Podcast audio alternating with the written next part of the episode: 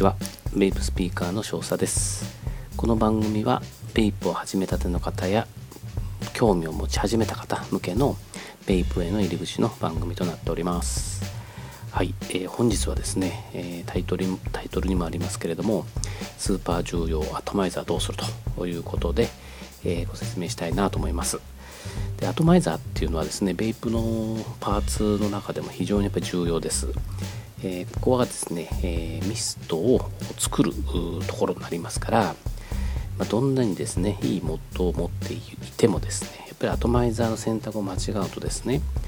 っぱりあの美味しいミストを味わうことができないということで、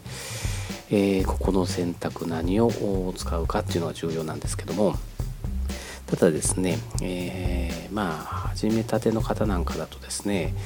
あのやっぱり専門用語が多すぎてですね説明を見ても聞いてもわからない。とかまあどんなアドバイザーが自分に合うのかとかですね。その辺がやっぱりよくわからないと思いますので、まあ、ざっくりですねアトマイザーのカテゴリーと失敗しない選び方なんかをご説明したいなと思います。でここで言うアトマイザーっていうのはあのコイルユニットを交換するタイプではなくて、え、ビルド可能なアトマイザーいわゆるあのリビダブルアトマイザー RBA ですね。えここに関してご説明します。で、RBA に関しては、これは総称ですけど、あのこの中に3つですね、カテゴリーがあります。1つが RDA ですね、リビダブルドリッピングアトマイザーですね、えー、通称ドリッパー。2番目が RTA、リビダブルタンクアトマイザーですね、えー、通称タンク。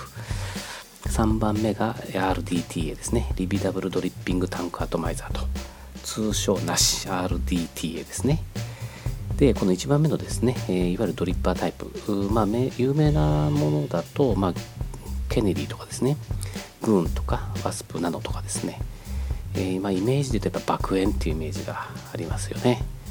でここの RDA のあのドリッパーの特徴ですけども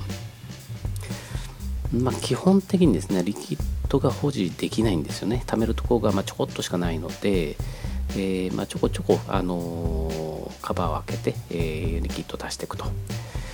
ただ、まあ、そうそういうことであのコイルの状況ですね。要はガンクがついてるついてないとかコットンの状況なんかもあの確認できるっていうメリットはありますし、えー、まあ、中にはですね、まあ、コイルを、まあ、これはお店の試飲かな。あのコットンを入れないでコイルにですね直接リキッド垂らしてそのまま吸ってしまうと、まあ、そうするとあのちょこちょこ味をね変えても、えー、コットンがない分ですね、えー、どんな味かなんて分かりますからね、まあ、そんなこともできると。で RTA ですね通称タンクですけどまあ有名なところで言ったらの K1 シリーズであったりとかドバーとかですね、えー、エクスプロマイザーなんかがありますね。まあ、通称、まあ、MTL と言われてますけれどもまあ漏れないですよね、えー、漏れにくい、えー、だからまあ持ちか持ち運びには楽ですしあのタンクにリキッドをですね2ミリとか5ミリとか貯められますんでリキッドの注入回数が少なくて済むというメリットがありますね。まああのデメリットとしてはデッキがちょっと狭いんであの慣れないとちょっと苦戦するかなと。で、え3番目ですね RDTA これはあのドリッパーとタンクのいいとこ取り、えー、まあ、ドリッパーデッキの下にですね、えー、タンクがついてるようなイメージで。そうですね、まあ、有名どころだとあのネクターのマイクロとかですね。リミットレスリミットレス RDTA ちょっと古いですけどあとニクソンとかですね。いうのがあります。これもですね、えー、まあちょっと漏れやすいっていうのはねありますけどもまあまあドリッパーとタンクのまあいいとこ取りみたいなとこで、えー、そうね。でそうですね。まあ私の場合はまずあのドリッパー買いましたね。要はそのあのビルトができるのかどうか続くのかどうかっていうのをまずちょっとね自分で確認してあこれ面白そうだなっていうことで、まあ、RDTA とかですねタンクに進んでいったという感じですね。で今現在は結局使ってるのは K ファンとかドバーとかですね。ネクターとかですね。そんなものを使ってますね。いろいろ使いましたけど結局、まあ、自分に合ってるのはその辺でしたね。でまあ、まあ、失敗しないですね。あのー、アトマイザーの選び方ですけど、まあ、実際ですね自分であの買って使ってみなきゃ分かんないっちゃ分かんないんですけども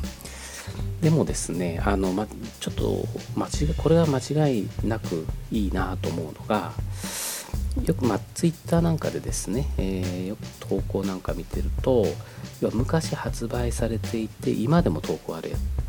アトマイザー？例えばケネディなんかもそうですよね。あの、まあちょっと昨今ケネディがちょっとね、えー、まあ製造しないみたいな感じになってるようですけどあのやっぱりいいものはですね今でも使ってる人が多いのであのやっぱり間違いがない美味しいアトマイザーなのかなと。なので、まあ、ちょっと時間かかりますけどねあの Twitter なんかよく見ていると結構ですね昔の同じようなのがちょこちょこちょこちょこ出てきますからそういうのを持っておくとですねあの失敗はしないんじゃないかなと思います。はい。えー、アトマイザーですね。ここに関してはもうちょっといろいろあるのでまた改めてですねお話ししたいなと思いますけど今回はざっくりですねアトマイザーのカテゴリーと、えー、まあ、失敗しないですね、えー、選び方なんかをちょっとご説明しました。